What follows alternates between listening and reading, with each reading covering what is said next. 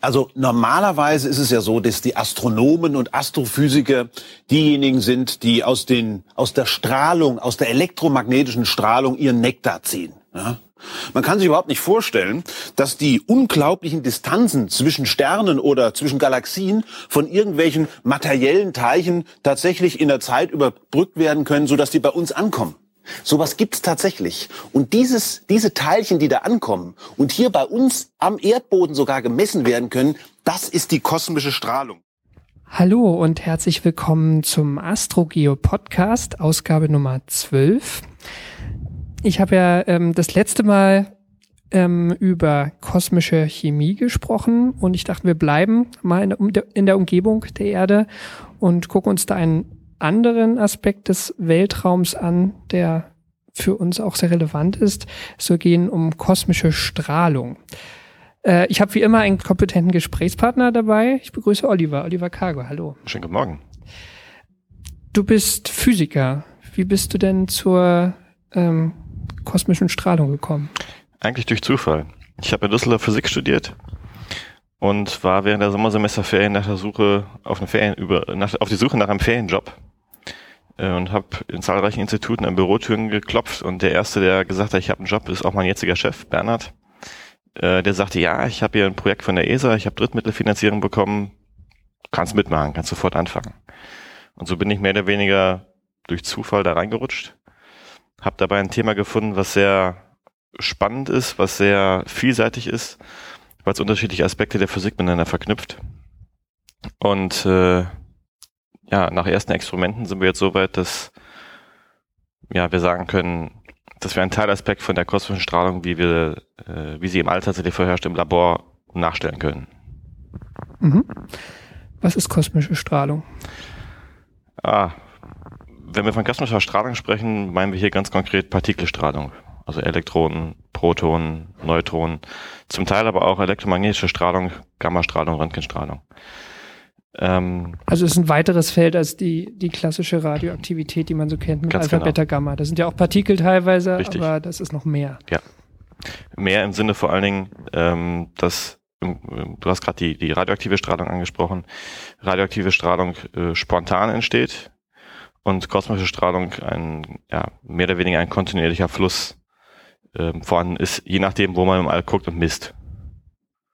Was sind das für Partikel dann, die da ankommen? Ähm, Elektronen, Protonen, zum Teil auch Neutronen und je nachdem, von welcher Teilchenspezies wir reden, nach unterschiedlichen Energien. Je nachdem, wo man auch wieder misst und guckt. Als Strahlungsquelle, die insbesondere für die, für die Raumfahrt interessant ist, gibt es die Strahlungsgürtel um die Planeten, die eine Magnetosphäre haben, also wie zum Beispiel die Erde oder den, den Jupiter. Es gibt aber auch intergalaktische kosmische Strahlung, wo deutlich höhere Energien, Teilchenenergien auftreten können. Du hast jetzt gesagt, wo das vorkommt. Wie entsteht denn kosmische Strahlung? Gute Frage, jetzt hast du mich. Ganz grob. Also. Ähm, naja, es, es gibt Supernova-Explosionen, wo am Ende eines Sternlebens ähm, naja, der Stern kollabiert, seine Hülle abstößt und dabei massiv Teilchen auch ins All hinausschleudern. Äh, letztendlich die Materie, aus der, aus der wir auch sind. Ähm, es gibt äh, Quasare, die in Jets massiv Strahlung aussenden, dabei aber auch Teilchen. Ähm, es gibt den Sonnenwind. Das äh, hauptsächlich zumindest, was die, was die Umgebung der Erde angeht, was den Strahlungsgürtel der Erde angeht, ist der, die Hauptquelle, eine der Hauptquellen der Sonnenwind tatsächlich. Ähm, warum guckt man sich das an? Warum ist es interessant äh, oder warum sollte man sich, wenn man Raumfahrt treib- betreibt, ähm, mit der kosmischen Strahlung beschäftigen? An- anschauen tut man sich letztendlich, weil wir Raumfahrt betreiben.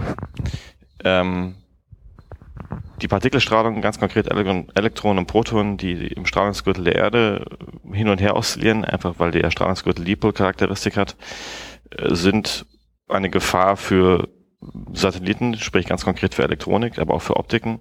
Und wenn man in die bemannte Raumfahrt geht, auch für biologische Systeme. Ähm, das kann, wenn man in, sich den Bereich der Elektronik anguckt, äh, zu Systemausfällen führen, zu einfachen Bitflips, Single-Event-Upsets äh, oder Latch-Ups.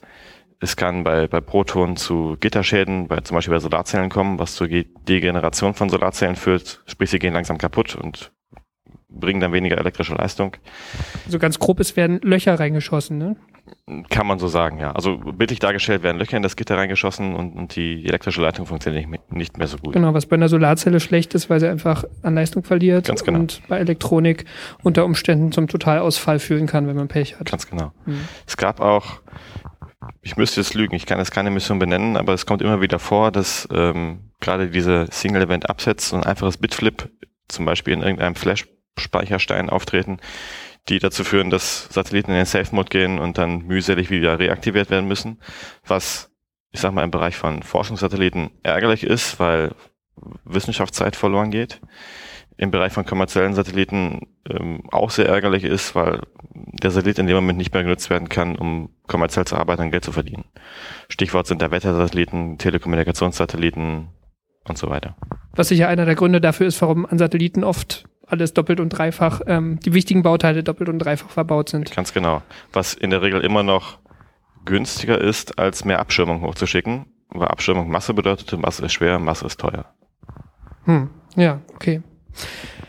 Wir hatten jetzt über die Erde geredet. Wie ist das, wenn man Raumsonden ins Sonnensystem schickt, jetzt auch weiter von der Sonne weg? Wird das Problem dann geringer?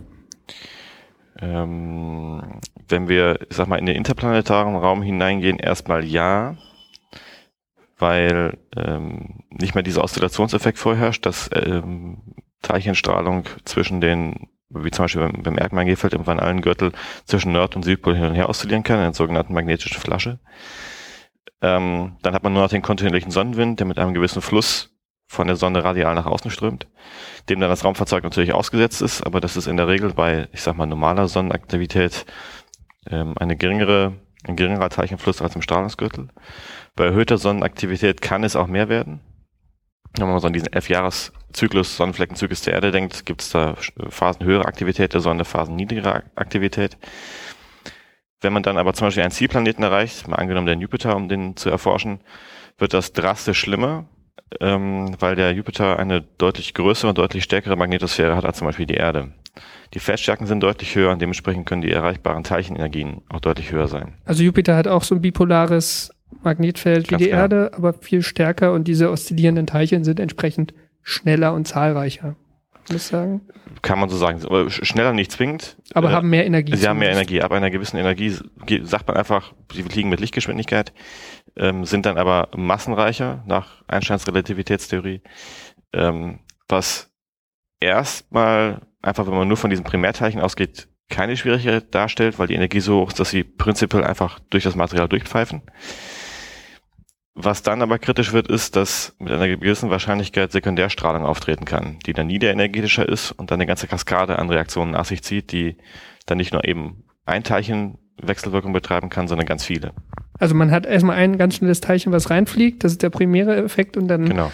gibt's ähm, Effekte, die durch diesen Einschlag passieren. Ganz genau. Also Streuung und, und so weiter. Genau. Hm. Wo dann auch wieder die eben beschriebenen Effekte auftreten können, Ionisation, Single-Event-Effekte, Gitterschäden. Das heißt mit anderen Worten, es macht wirklich Sinn, sich mal ein bisschen genauer mit der mit der kosmischen Strahlung zu beschäftigen und Ganz generell genau. mit der Strahlungsumgebung im All. Ja. Ähm, ist es leicht, das auf der Erde zu untersuchen? Momentan nicht ganz, also leicht nicht in dem Sinne, dass äh, dass man die ideale Situation nachstellen kann. Von daher ist es nicht leicht, nein. Ähm, der große Unterschied zwischen dem, was man hier auf der Erde machen kann, was auch ganz konkret von den Weltraumagenturen gemacht wird, nämlich Elektronik, die irgendwann später in Satelliten und Raumfahrzeugen verbaut werden soll, vorher auf Strahlenhärte zu testen, ähm, kann momentan nur mit Näherungsmethoden gemacht werden, weil die Strahlungscharakteristik, so wie sie im Weltall vorliegt, nicht reproduziert werden kann mit den, sag mal, bisher konventionellen Methoden. Ähm, Die Charakteristik, wie sie im All gemessen wird, ganz einfach, dass man im einfachsten Fall äh, einen Strahlungszähler, sage ich mal in Anführungszeichen, auf einen Satelliten packt, hochschießt und misst, zeigt, dass ähm, man eine exponentielle Energieverteilung der Strahlung hat. Das heißt, wenn wir äh, uns angucken, wie viele Teilchen wir bei einer bestimmten Energie haben, stellt man fest, dass es viele Teilchen mit wenig Energie gibt und dann einen exponentiellen Abfall zu höheren Energien gibt, sprich, wir haben wenig Teilchen mit höherer Energie.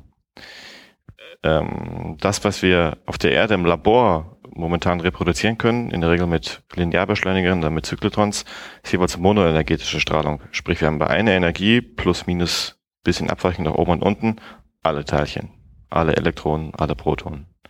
Also man kann einen Elektronenstrahl erzeugen zum Beispiel, aber jetzt keine Mischung aus verschiedenen großen, schnellen, schweren Teilchen sozusagen. Erstens das und zweitens ähm, können wir auch immer nur eine Teilchenspezies erzeugen. Sprich, wenn ich einen, einen Zyklotron habe oder einen, einen Linearbeschleuniger, ist der ähm, gebaut worden, um eine Teilchenart in der Regel auf eine Energie zu beschleunigen oder auf ein gewisses Energiespektrum, aber dann auch immer nur, je nachdem wie ich ihn fahre, auf um auf einer Energie zu sitzen.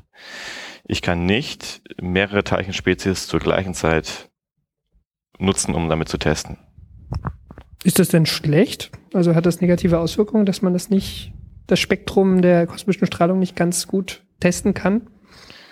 Oder nur annähern kann? Ja, annähern kann man es ähm, insoweit, dass man mit unterschiedlichen Energien und unterschiedlichen Teilchenflüssen äh, das Spe- exponentielle Spektrum annähert.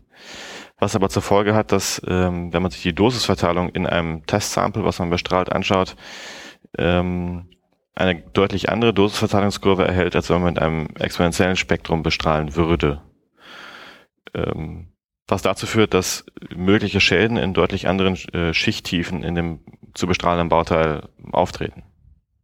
Also Dosisverteilung heißt, da ist ein Teilchen, das kommt irgendwie von der Sonne oder aus deinem Teilchenbeschleuniger und ähm, das fliegt in irgendein elektronisches Bauteil rein. Zum Beispiel. Durch, weil es am Anfang noch eine hohe Energie hat, fliegt es durch einen bestimmten Bereich erstmal durch, ohne, mhm. ohne zu wechselwirken. Richtig. Und in einer bestimmten Tiefe passiert irgendwas. Da wird es dann warm oder es entstehen andere Teilchen oder Ganz was genau. auch immer. Und das halt jeweils mit einer gewissen Wahrscheinlichkeit, sprich, Ähm, es kann auch passieren, dass gleich äh, nach den ersten eins, zwei, drei, fünfhunderttausend Nanometern äh, bereits irgendein Schaden entsteht, sprich irgendeine Dosisdeponierung geschieht. Ähm, bei monoenergetischen Spektren ist die Wahrscheinlichkeit, dass bei einer bestimmten Energie äh, irgendeine eine Dosisdeponierung geschieht, dann aber erstmal ansteigend, sprich man hat eine ansteigende Kurve, die nach einer gewissen Schichtige, Schichttiefe wieder abfällt. Beim exponentiellen Spektrum hingegen. Also was wir im All haben. Mhm. Was wir im All haben, ganz genau. Ähm, ist die Dosisverteilung aber auch exponentiell. Sprich, unmittelbar mit Beginn meines Testsamples, was ich bestrahle, habe ich die höchste Dosisverteilung, die je tiefer ich hineingehe, immer weiter abfällt. Sodass ich deutlich andere Schädigungsstellen in meinem Material habe, als wenn ich monoenergetisch bestrahle, was möglicherweise Ähm, Einfluss haben kann darauf, wie ich bestimmte, in dem Fall ganz konkret elektronische Bauteile konstruieren und designen muss, damit an den Stellen, wo die höchste Dosis deponiert wird, tatsächlich keine Schäden habe, beziehungsweise keine sensitiven Elemente positioniere. Möglicherweise, also das ist gerade die Frage, mit der du dich beschäftigst. Ganz genau. Ne? Mhm. Ähm, ja, vielleicht kommen wir mal dazu, ähm, was, was, was du dann eigentlich angefangen hast damals als Ähm, erstmal für deine Masterarbeit war das? Ganz genau. Gesagt? genau. Für meine Masterarbeit. Mhm. Äh, wie eben schon eingangs gesagt, äh, durch einen Zufall an die Tür geklopft und mein Chef sagte, yo, ich habe einen Job, kannst sofort anfangen, am besten jetzt bleib einfach hier. Ähm, es gibt seit oh, Ende der siebziger Jahre, gab es Überlegung ähm, mit großen Lasersystemen, die ja mit den sechzigern entwickelt wurden, neunzehnhundertsechziger Jahren entwickelt wurden, kam die Idee auf, man könnte mit Lasern Teilchen beschleunigen. Ganz konkret Elektronen. Was verschiedene Schwierigkeiten mit sich brachte. Ähm, was irgendwann nach einigen theoretischen Durchbrüchen um zweitausend herum, dann experimentell auch Anfang der zweitausender, zweitausendzwei, zweitausenddrei gelungen ist. Ähm, dabei hat man aber festgestellt, dass man anders als man das mit konventionellen Beschleunigern machen kann, wo monoenergetische Teilchenenergien erreicht werden, zunächst erstmal die beschleunigten Elektronen alles andere als monoenergetisch waren. Nämlich mitunter ein exponentiell, eine exponentielle Energieverteilung haben, was, wenn man sich ähm, die Energieverteilung der Elektronen zum Beispiel auch der Protonen im Weltall anschaut, mehr oder weniger perfekt aufeinander passt. Also es war Zufall, dass, war dass Zufall. die Laser das gerade ergeben haben. Also, ganz genau. Mhm. Ähm, Um das vielleicht gleich noch vorwegzunehmen, es geht nicht darum, mit Lasern direkt Elektronen zu beschleunigen, sondern wo, woran ich konkret arbeite, das ist, ist der Bereich der äh, Laserplasmodynamik, Laserplasmaphysik, ähm, wo ein Laser genutzt wird, um ein Plasma zu erzeugen und mit diesem Plasma Elektronen beschleunigt werden. Okay.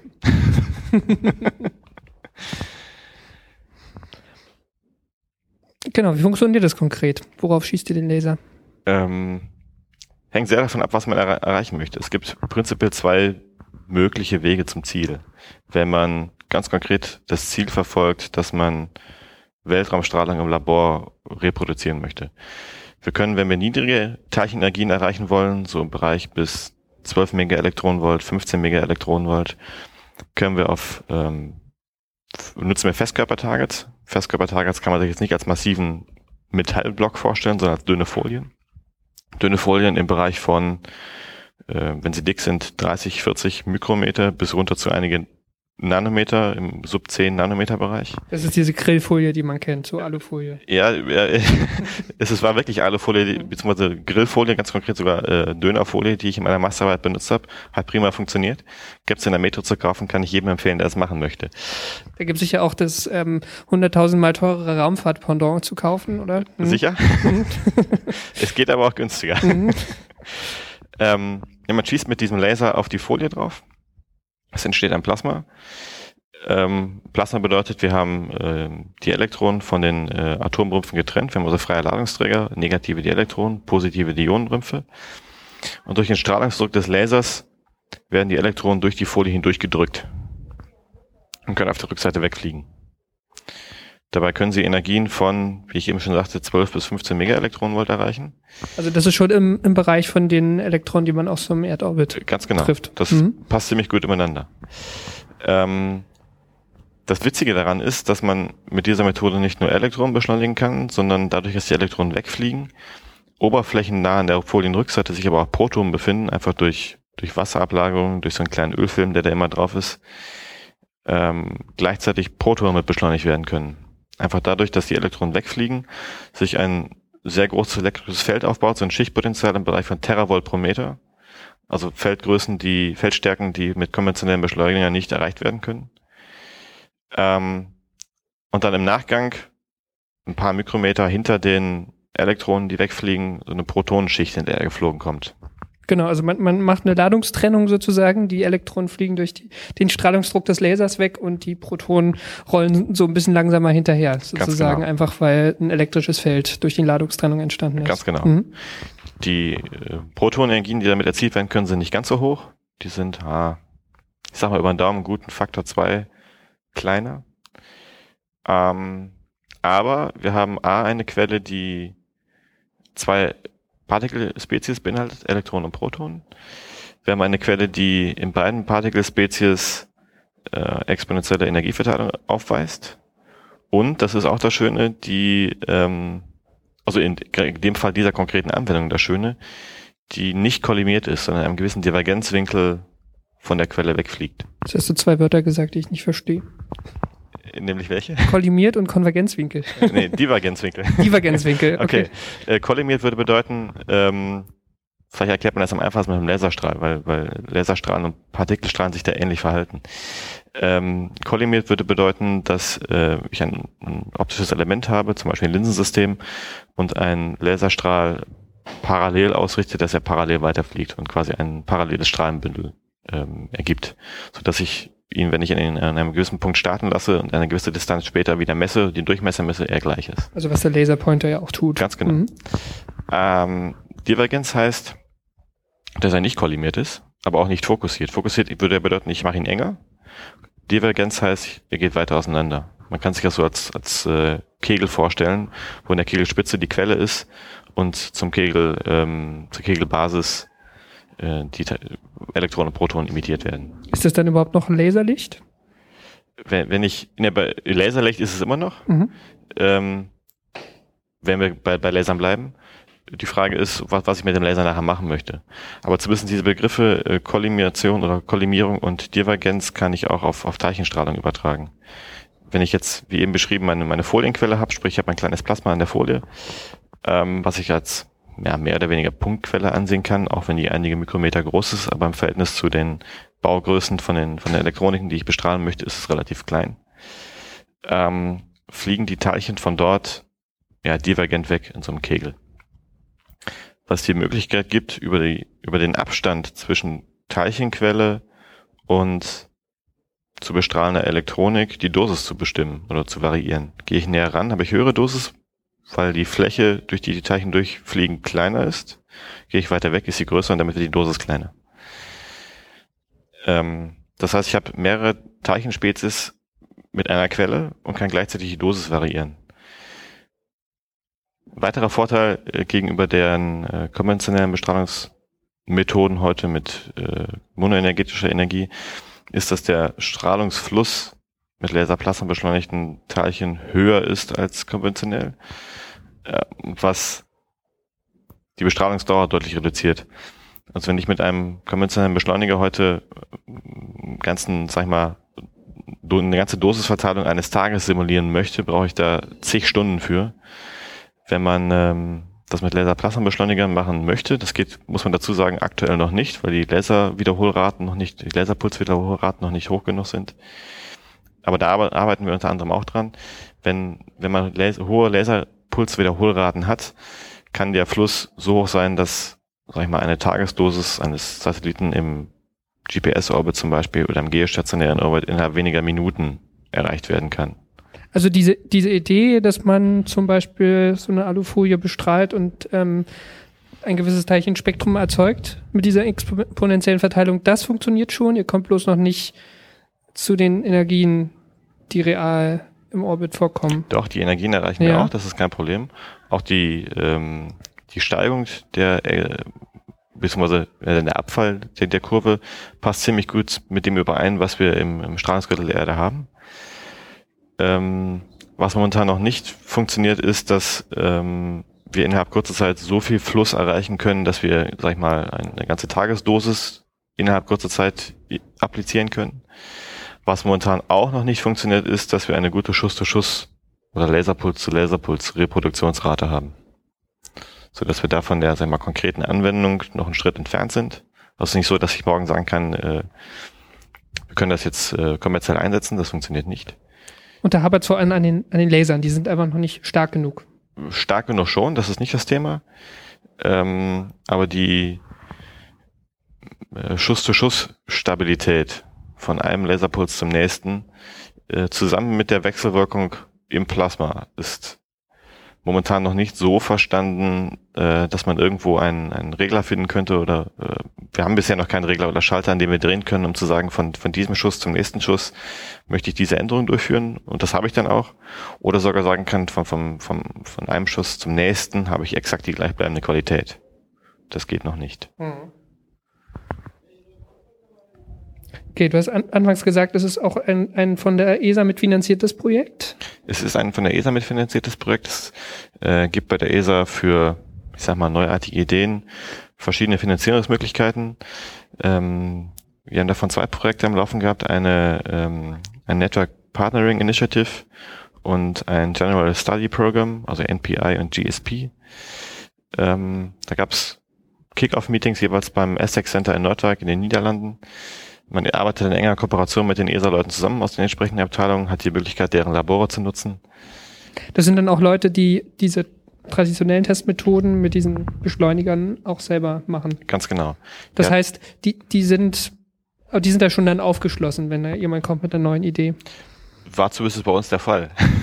Nein, die E S A ist da, was ganz konkret das angeht, sehr aufgeschlossen. Und sie haben auch ein Stück weit, so war mein Eindruck, zumindest darauf gewartet, zumindest die Leute in den entsprechenden Abteilungen, dass irgendwann mal sagt, hey, wir können da Laser für nutzen, Laserplasmabeschleuniger, weil eben die Strahlungscharakteristik besser reproduziert und besser angenähert werden kann, als das momentan der Fall ist. Ähm, du hattest gerade eben noch angesprochen, dass äh, bereits getestet wird. Klar, die E S A hat äh, Zugang zu mehreren Laboren europaweit. Ähm, eins ist in der Schweiz am Paul Scherrer Institut, eins in einer Uni in Belgien, Louvain-la-Neuve, an einem Zyklotron und das dritte in Finnland, wobei ich nicht mehr weiß genau wo, aber es ist auf jeden Fall in Finnland. wo sie Zugang zu, zu Einrichtungen haben, wo sie bestrahlen können. Ganz konkret werden da ganze Chargen von Elektronikkomponenten aus einer Baureihe aufgekauft, ein Teil davon getestet, wenn jetzt für gut befunden wird, dann an die entsprechenden äh, Komponentenbauer weitergegeben, Unternehmen weitergegeben und um dann verbaut zu werden. Und an einem dieser Teste konnten wir, Tests konnten wir teilnehmen. Wie es der Zufall wollte, wurden Optokoppler getestet. Das sind simpelste elektronische Bauteile, die zur galvanischen, ähm, galvanisch getrennten Signalübertragung genutzt werden. Es wird ein elektrisches Signal hingesendet, dann ist so eine kleine Fotodiode drin, die das Licht emittiert, je nachdem, welches Signal sie bekommt. Da gibt es eine, ein Material, was keinen Strom leitet, aber optisch transparent ist. Und auf der gegenüberliegenden Seite dann eine kleine ähm, Fotodiode, die das transmittierte Signal eben empfängt und elektrisch wieder weiterleitet. Das ist ein, eine ganz simple elektronische Komponente, die auch ja. in Satelliten zum Einsatz kommt. Die in Satelliten zum Einsatz hm. kommen, die äh, im Autoradio zum Einsatz kommen, die in, in jedem elektronischen System zum Einsatz kommen, wo man einen sensiblen Bereich für Überspannung und äh, Stromspitzen schützen möchte. Genau, worum es ja im All auch geht. Ähm, und es ist auch ein Bauteil, was schön einfach ist, was man ja. da deshalb gut untersuchen kann. Ja. Mhm. Man, man, wir hätten auch Äh, zum, man hätte theoretisch zu gleich deutlich komplizierteren Bausteinen gehen können, Flash-Speicher zum Beispiel, wie sie in Arbeitsspeicherbausteinen verbaut werden. Dann dort aber ähm, die die Qualitätsmessung vor und nach der Bestrahlung zu machen, ob es irgendwelche Schäden gibt, ist deutlich komplizierter und deutlich schwieriger. Das ist mit Optokopplern viel simpler, weil man dort einfach hingehen kann, dass man ähm, vor der Bestrahlung und nach der Bestrahlung jeweils auf der Eingangsseite und auf der Ausgangsseite den Strom misst und idealerweise vor der Bestrahlung, wenn das Bauteil gut funktioniert, der Ausgangsstrom genauso groß ist wie der Eingangsstrom. Man ist, wir wollen ja das gleiche Signal hinten haben, man kann einen komplizierten Verstärker mehr dahinter setzen. Wenn so ein Optokörper allerdings durch Strahlung geschädigt wird, ist die Aus, der Ausgangsstrom in der Regel kleiner als der Eingangsstrom. Und wenn man dann einfach sich das Verhältnis von vor der Bestrahlung zu nach der Bestrahlung anschaut, ähm, bekommt man relativ leicht heraus, ob das Bauteil durch Strahlung geschädigt wurde oder eben nicht. Man misst es einfach schnell vorher und schnell nachher durch genau. und mh, hat dann relativ schnell Werte. Ganz genau. Mhm. Genau, also ihr, ihr seid da hingefahren in diese Anlagen und habt da teilgenommen. Wir haben erst in, in Louvain-la-Neuve an der Uni, an dem dortigen Zyklotron, an so einer Kampagne teilgenommen, uns das mal angeguckt, wie die arbeiten, wie, wie so eine Bestrahlungskampagne funktioniert. Und sind dann in unser eigenes Labor gegangen, haben die gleichen elektronischen Bauteile, die gleichen Komponenten, gleichen Optokoppler genutzt für unsere Kampagne, haben zunächst ähm, Charakterisierungsmessung gemacht und dann im zweiten Schritt die Optokoppler mit in die, äh, mit in das, in den Aufbau hineingegeben und bestrahlt. Und sowohl vorher als auch hinterher ähm, bei S D A C ähm, die Stromverhältnisse gemessen. Mhm, also um einfach zu gucken, was, was sind so die Unterschiede dieser beiden Methoden? Ja, das wissen wir noch nicht so genau. Mhm. Das ist wo, genau das, wo, wo ich momentan noch dran arbeite. Es war eigentlich im ersten Schritt so ein Proof-of-Principle-Versuch, um zu zeigen, dass wir mit Laserplasma beschleunigten Elektronen ähm, Schädigungen in diesen Komponenten hervorrufen können. Das haben wir zeigen können. Der zweite Schritt, wo wir jetzt gerade dran arbeiten, ist zu verstehen, wo genau die Schädigung stattfindet, weil eben wie wir vorhin schon darüber gesprochen hatten, die Dosisverteilung eine andere ist. Ähm,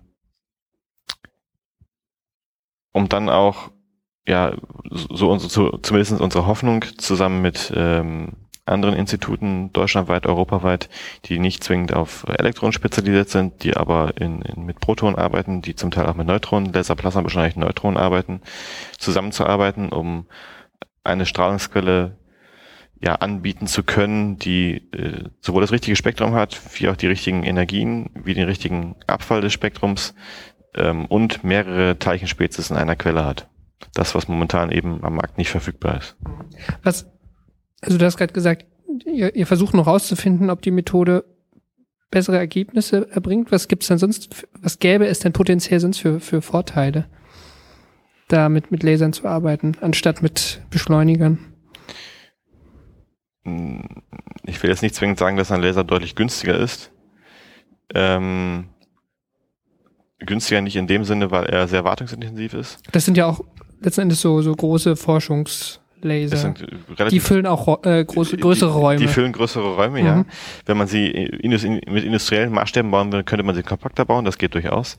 Aber das sind nicht Laser, wie man sie als Laserpointer im, im Kaufhaus kaufen kann oder als, als Presenter, um Vorträge zu halten, sondern wir reden von Lasern mit Spitzenleistung im Bereich von zweihundert bis dreihundert Terawatt. Ähm, diese Spitzenleistung erkauft man sich durch einen Taschenspielerstrick, weil das dann keine Dauerstrichlaser sind, sondern gepulste Laser, wobei ein Puls im Bereich von dreißig, vierzig Femtosekunden lang ist, also ein, Milliardst, ein Millionstelteil einer Milliardstel Sekunde. Also ein dann sehr, ist es, sehr kurz. Ist es greifbar. Genau. Ja. ähm, die Intensitäten, die man, die man dafür braucht, sind recht hoch.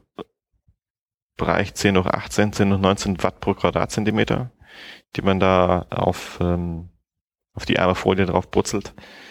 Ähm, das sind Intensitäten, die man eben nur mit so kurzen Pulsdauern erreichen kann. Ansonsten ist die Intensität deutlich kleiner und dann irgendwann kann man kein Plasma mehr erzeugen. Das funktioniert nicht mehr. Wie viele solche Laser gibt es? Also du hast gerade gesagt, die E S A hat jetzt drei traditionelle Einrichtungen, wo Zyklotrons und, und andere Beschleuniger stehen. Ähm, gibt es mehr von diesen Lasern? Äh, was als Ja, es, es gibt schon einige. Ähm, ich möchte jetzt nicht lügen, aber ich glaube, Deutschland ist weltweit das Land mit der höchsten Dichte an solchen Lasersystemen. Ähm, es sind zwar große Einrichtungen, aber sie sind nicht so groß, dass sie nur für große Forschungszentren geeignet sind, sondern durchaus auf universitärem Niveau betrieben werden können. Düsseldorf ist da ähm, eine Uni zum Beispiel, die ähm, zwei solcher Systeme hat. In München gibt es gibt es eins, in Jena gibt es welche, in Dresden, in Berlin am ähm, Äh, Max-Born-Institut ist ein solches System. In Hamburg wird momentan eins aufgebaut. Lasersysteme sind also einige vorhanden, ähm, die natürlich nicht ausschließlich dafür benutzt werden, sondern äh, andere Forschungsarbeit damit gemacht wird. Ähm, aber es ist durchaus denkbar oder vorstellbar, dass in gewisser Zeit dieser äh, ja, Expandierzeit, der Strahlzeit verwendet werden könnte, um Qualitätschecks für, für Elektronik zu machen. Es ist ja so, dass Raumfahrt-Hardware einigermaßen teuer ist, eben weil die, die Elektronik, wie du gesagt hast, also die muss strahlungsgehärtet sein und muss sehr gut getestet sein. Mhm. Ähm, glaubst du denn, es gibt da auch ein Potenzial, diese, diese Hardware dadurch billiger zu machen? Oder ist es eher so, dass man mittel- bis langfristig vielleicht die Zuverlässigkeit verbessert, eben weil die Strahlung realistischer ist, mit der man testet? Ich glaube, es ist ein Trade-off von beiden. Ähm, wenn man oder wenn wir herausfinden können, dass äh, aufgrund der unterschiedlichen Strahlungscharakteristik und der daraus resultierenden anderen Dosisverteilung ähm, Komponenten anders konstruiert werden können, um Strahlenschäden zu vermeiden, hat das sowas mit mit Zuverlässigkeitssteigerung zu tun. Ähm, dann im ersten Schritt natürlich auch mit Investment, was man tätigen muss, um die, die Entwicklung anders zu gestalten. Ähm, dann aber langfristig, ähm, na, wenn man das einmal erreicht hat, sagen kann, okay, wir haben, wir haben einen Standard etabliert, der zuverlässig funktioniert, ähm, und damit hoffentlich die Auswahlrate von, von Komponenten, die mitunter missionskritisch sind, ähm, ja, gesteigert werden kann. Okay, äh, nee, so ein, Ausfallrate reduziert werden kann. Pardon. Also so ein, so ein Ding, wo man wahrscheinlich einen lang, langen Atem braucht und äh, genau. Wenn sich so Standards und Prozeduren mit der Zeit geändert haben, dass, dass es da vielleicht einen Effekt gibt. Was mir gerade auch noch einfiel, ähm, in, in der Alufolie könnt ihr Bedingungen erzeugen, die ähm, den Bedingungen im, im Erdorbit ähneln. Richtig. Ähm, Wie ist das mit, also es gibt ja auch noch schnellere Teilchen jetzt aus, aus der kosmischen Strahlung und wir hatten am Anfang über Jupiter gesprochen. Wie ist es mit solchen Bedingungen? Kön- könnte man das auch mit Lasern machen? Kann man auch. Allerdings ist die dann, ist die Wechselwirkung, die man dann benötigt, eine grundlegend andere. Die niedrigen Energien, über die wir bisher gesprochen haben, können wir mit Festkörperwechselwirkungen erreichen, dieses Folientager zum Beispiel. Wenn wir höhere Energien erreichen wollen, Jupiter Elektronen haben zum Beispiel Energien im Bereich von hundert bis hundertzwanzig Megaelektronenvolt, müssen wir zu Gas-Targets wechseln. Ähm, da funktioniert die Wechselwirkung grundlegend anders. Man nimmt auch wieder einen Laser, schießt da rein. Der Laser erzeugt in dem Gas ein Plasma. Ähm, schiebt dann allerdings Elektronen ja, transversal, sprich von der Laserachse nach außen weg, äh, beiseite. Und hinter dem Laserpuls entsteht ein, ein Bereich, auch Blase genannt, Bubble genannt, wo keine Elektronen mehr sind. Sprich, wir haben auch wieder Ladungstrennung, wo dann auch wieder ähnlich hohe Felder erreicht werden können wie, wie dem Schichtpotential bei der Folie, im Bereich von einigen hundert Gigavolt bis ja, Terawatt pro Meter ist schon schwierig, ganz so hoch sind sie nicht, aber einige hundert Gigavolt pro Meter sind möglich. Ähm, wenn man in dieses in diese Blase Elektronen hineinsetzt, kann man sie auch zu, zu hohen Energien, deutlich höhere Energien sogar beschleunigen, als sie im, im Jupiter-Strahlungsgürtel vorherrschen. Ähm, das ist das zweite Feld, an dem wir arbeiten, ähm, um da auch Mittel und Wege, Knöpfe zu finden, an denen wir drehen können, um die Energie von Schuss zu Schuss genau so anzustellen, wie wir sie haben wollen.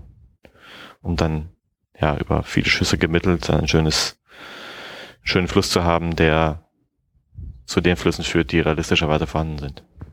Also da muss man sehr viel optimieren, gucken, dass man die Laser vielleicht verbessert oder dass die verbessert werden mit der Zeit noch und ähm, ähm, sein, sein, was weiß ich, was man da variiert, wahrscheinlich auch die Abstände und äh, die Winkel, auf, mit denen man Oberflächen beschießt und, und so weiter. Ähm, bis man, und dann guckt ihr euch immer die, ähm, guckt euch mal an, wie die Wirkung der, der Strahlung ist am Ende und versucht genau. das irgendwie an die Realität anzugleichen. Ganz genau. Mhm. Ähm, letztendlich, um das experimentell herauszufinden, gibt es viele Mittel und Wege. Du hattest gerade die, die, die, die Winkel zum Beispiel angesprochen, unter denen ich auf meine Folie schießen kann. Das kann ich entweder im neunzig Grad Winkel machen oder der fünfundvierzig Grad oder letztendlich unter jedem beliebigen Winkel. Ähm, und Schritt eins jeweils ist, sich zunächst die, die Charakteristik der entstehenden, entstandenen Strahlung anzuschauen.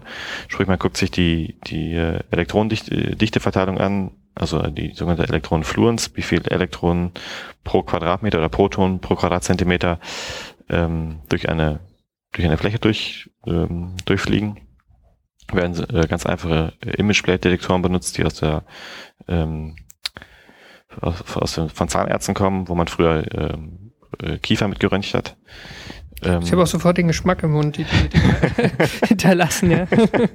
Oder dieses Gefühl im Mund. Ja, ja. ja genau. Mhm. Ähm, man guckt sich mit Permanentmagnetspektrometern das Spektrum an. Das ist eigentlich recht simpel, das ist, ist keine aufwendige, aufwendige Diagnostik. Ähm, und kann, kann dann halt verschiedenste Parameter variieren. Bei der Festkörperwechselwirkung, wie gesagt, zum Beispiel den Winkel, äh, den Abstand zum Fokus, ob ich tatsächlich wirklich im, im genauen Laserfokus drin sitze oder die Intensität etwas reduziere, indem ich aus dem Fokus rausfahre. Bei der Gaswechselwirkung kann ich die Gasdichte ändern. Ähm, das ist eigentlich, funktioniert eigentlich auch recht simpel. Das Gas wird über so einen kleinen Gasjet äh, bereitgestellt und einfach dadurch, dass ich den Vordruck an meiner Gasflasche ändere, Ähm, beziehungsweise den Vordruck vor dem Ventil, kann ich die Dichte ändern. Ich kann aber auch die ähm, das Profil des Gasjets ändern, indem ich eine andere, ein anderes Düsenprofil zum Beispiel nutze. Ich kann den Gasjet selbst auch kippen, sodass der, der ankommende Laser ein anderes äh, Dichteprofil sieht, mit dem die Dichte ansteigt und nachher wieder abfällt. Und das sind so zahlreiche, viele kleine Parameter, an denen wir ähm, momentan versuchen zu drehen und herauszufinden, wie sie die äh, resultierende Strahlung beeinflussen, um dann hoffentlich äh, irgendwo Einstellmöglichkeiten zu finden, dass sie genau das wiedergeben, was wir, was wir haben wollen, um dann die Bedingungen aus dem Weltraum zu reproduzieren, bestmöglich. Glaubst du denn, ähm, dass, dass diese Methode irgendwann so diese traditionellen ersetzen wird, komplett? Komplett ersetzen, denke ich nicht. Äh, das ist auch eigentlich gar nicht, gar nicht unser Ziel. Ähm, Es gibt so diesen Grundsatz, sowohl bei, bei funktionierenden technischen Systemen wie auch generell, wenn man Physik betreibt, never touch a running system. Also das, was... Und in der Raumfahrt speziell, ne? In der Raumfahrt ganz speziell. Wo einfach viel schief gehen kann. Richtig. Auch. Hm. Also ich meine, wenn man mal ganz, wenn man sich wirklich Raumfahrt anschaut, womit heute ins Weltall geflogen wird, das ist Technologie, die ist fünfzig, sechzig, siebzig Jahre alt.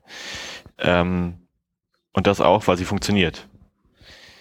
Ähm, Wenn man jetzt radikal Testmethoden ändern würde, ohne Vergleichsmöglichkeiten zu, den, zu dem zu haben, was man vorher, vorher gemacht hat, ist das, äh, ja, es kann Qualitätsverlust bedeuten, es kann, ähm, wenn man, wenn man kommerziell denkt, auch Vertrauensverlust bei den Kunden bedeuten. Es kann, ähm, ja, es kann zu Schwierigkeiten, Problemen führen. Ähm, weswegen es meines Erachtens nach deutlich sinnvoller ist, äh, die konventionellen Testmethoden weiterhin zu behalten und parallel äh, den Zweig der, ich sag mal, fortgeschrittenen Strahlungstests zu etablieren, dass man äh, unter beiden Bedingungen mit beiden Methoden Tests durchführt, beide miteinander vergleicht und aus beiden seine, seine Schlüsse zieht. Ich meine, die, die konventionellen Methoden bilden zwar die Wirklichkeit nicht so gut ab, haben aber die letzten sechzig Jahre über auch gut funktioniert. Man hat sogar schon äh, Sonden zum Jupiter geschickt und die äh, ziemlich lange durchgehalten haben. Richtig. Mhm. Also jetzt, jetzt da von einem kompletten Umbruch zu sprechen oder einen Umbruch, Umbruch forcieren zu wollen, ähm, macht meines Erachtens nach nicht wirklich, nicht wirklich Sinn, nein. Wobei, wenn man jetzt gerade von, von Jupiter redet, also da fliegt ja jetzt gerade mal wieder eine NASA-Sonde zum Jupiter, Juno. Mhm. Ähm, ist natürlich eine Frage, in welche Bereiche man vordringen kann auch, vermutlich. Also ähm, in, auf welche Orbits man sich begeben kann. Bei Jupiter geht es ja um die, die großen Eismonde, die halt auch teilweise im, in, im Strahlungsgürtel drin liegen, wo man unter Umständen auch sich erst dran traut, wenn man vielleicht noch viel, viel genauer, also da wird es sich wahrscheinlich lohnen, nochmal viel, viel genauer zu versuchen, die Strahlung zu reproduzieren, die es dort gibt. Äh, sicherlich, weil es, ähm, wenn man das schafft und diese Tests bereits hier vorher auf der Erde machen kann, Designanpassungen an, an dem, einem Spacecraft machen kann, ähm, was hoffentlich, sag ich mal, für die, für das gleiche Investment, was man bei der Entwicklung der Mission tätigt, nahezu einer verlängerten Missionsdauer führen können, weil eben unter härteren Strahlungsbedingungen länger geflogen werden kann. Und genau, weil ja die Strahlung auch ein Showstopper ziemlich schnell dann sein ja, kann. Ja, richtig, richtig. Mhm. Also mhm. Es, es reicht prinzipiell äh, ein einzelnes Event, um die ganze Mission zum Scheitern zu bringen. Es reicht irgendein ein Single-Event-Effekt, der einen Bitflip genau an der falschen Stelle macht und der Bordcomputer hört nichts mehr, was von, von der Erde ankommt und ist, ist taub und damit die Sonde verloren. Und wenn man sich vor Augen führt, wie viel so eine Mission kostet in Entwicklung, in Start, in Durchführung, ähm, liegen wir in der Regel, gerade bei so Großmissionen wie Juno oder wie die E S A-Sieger plant, auch zum Jupiter Juice, im Bereich von fünfhundert Millionen Euro bis einer Milliarden Euro. Wenn man sich dann gleichzeitig noch vergegenwärtigt, wie viel dieser Kosten tatsächlich in Testing geht, nicht nur speziell Strahlentests, sondern insgesamt Testing, sind wir ungefähr bei einem Drittel. Ähm, Wirklich, ja? Also, ja, bei diesen, also das sind hohe Millionenbeträge, die ja. ins, ins Testing gehen. Ja, mhm. das, da geht richtig Geld rein. Äh, eben um zu vermeiden, dass man, wenn man genau diese, diese Kosten der Drittel sparen würde, man trotzdem richtig Geld investiert und die Sonde nach, nach dem Start verloren ist. Und dass du den Sand setzt. Hm. Ganz genau. Hm. Ähm, also es kann, wie ich eben schon sagte, zu Missionsverlängerung führen, weil man einfach genau, besser weiß, wie man Dinge konstruieren muss. Kann aber auch einfach, was das, was die finanzielle Seite des Testens angeht, dazu führen, dass Kosten reduziert werden können. Weil so ein, so ein Footprint, also der, ja, der Bereich oder die, die, die Größe von so einem Lasersystem plus Testanlage doch immer noch deutlich kleiner ist als konventionelle Beschleunigeranlagen. Mhm. Ich glaube, wir sind so langsam durch, ne? Ich denke, wir haben soweit alles also abgedeckt. Eine Sache fällt mir noch ein. Ähm, wir haben jetzt immer von den Traditionellen gesprochen und so wie ihr es macht, seid ihr denn die Einzigen, die äh, diesen Weg verfolgen? Was konkret Strahlungstests für Raumfahrt angeht, momentan ja. Wir versuchen, Deutschland und E U-weit ein Netzwerk momentan aufzubauen, Leute zu finden, die ähm, sowohl in der Laser-Plasma-Community ähm, arbeiten und andere Strahlungsquellen, Elektronen bearbeiten, be- beziehungsweise äh, nicht nur Elektronen bearbeiten, sondern auch Protonen bearbeiten, Neutronen, ähm, die auch die dabei entstehende Röntgen- und Gammastrahlung untersuchen. Dann auf der anderen Seite aber auch Leute, die in der äh, Space Radiation Community arbeiten, die sich also sehr gut damit auskennen, wie diese Strahlungstests funktionieren, wie welche Effekte auftreten können, ähm, welche Bauteile besonders sensitiv sind, um ja, alle Leute an einen Tisch zu holen, es gemeinsam dis- zu diskutieren und ähm, ja nicht jeder in seiner kleinen Ecke sitzt und äh, versucht da irgendwas was zu wursteln, sondern ähm, gemeinsam eben für Strahlungstests in der Anwendung dann ein Weg gefunden wird, wie man das umsetzen kann. Ist ja auch letzten Endes ein total komplexes Problem, ne? Ja. Also es, es geht halt auch nicht nur um die ähm, Teilchenstrahlung und äh, dann die ganzen verschiedenen Bauteile und wie es geht und ähm, ja. Ein, ein, eine, eine Sache, das ist, das ist ein guter Punkt, den du gerade noch ansprichst. Eine Sache, die problematisch bei unserer Methode ist, ähm, ist, dass sie im Vakuum stattfinden muss. Was bei den konventionellen Methoden nicht ist. Die stellt man einfach vor das, vor das wie sag ich mal, Endrohr von dem Beschleuniger an Luft und stellt sie hin und geht wieder raus aus dem Bunker und bestrahlt. Ähm, das Vakuum ist zumindest für Elektroniktests insofern ein Problem, dass die meisten Elektroniken aus Kunststoff, eine Kunststoffummantlung haben. Und Kunststoffe gasen aus. Was sei gleichzeitig, wenn man sie lange im Vakuum hat, ähm, dazu führen kann, dass diese Ummantlung spröde wird, ähm, und dadurch Materialveränderungen zum Beispiel entstehen können. Ähm, das ist eine Sache, die wir eben mit den Leuten aus der Space Radiation Community äh, ja, angehen wollen, um zu gucken, welchen welchen Mittelweg es da möglicherweise gibt. Ähm, ich, also Vakuum umgehen können wir nicht, weil die Laserplasmodynamik nur im Vakuum stattfinden kann.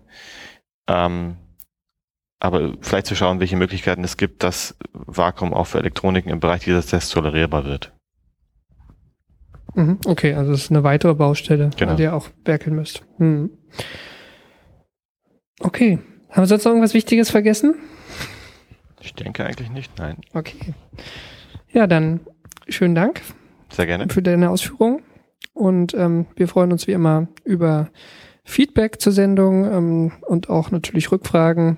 Da steht Olli dann auch zur Verfügung, wenn es da irgendwas gibt. Klar. Ich mal. Genau, vielen Dank fürs Zuhören und bis zum nächsten Mal. Tschüss.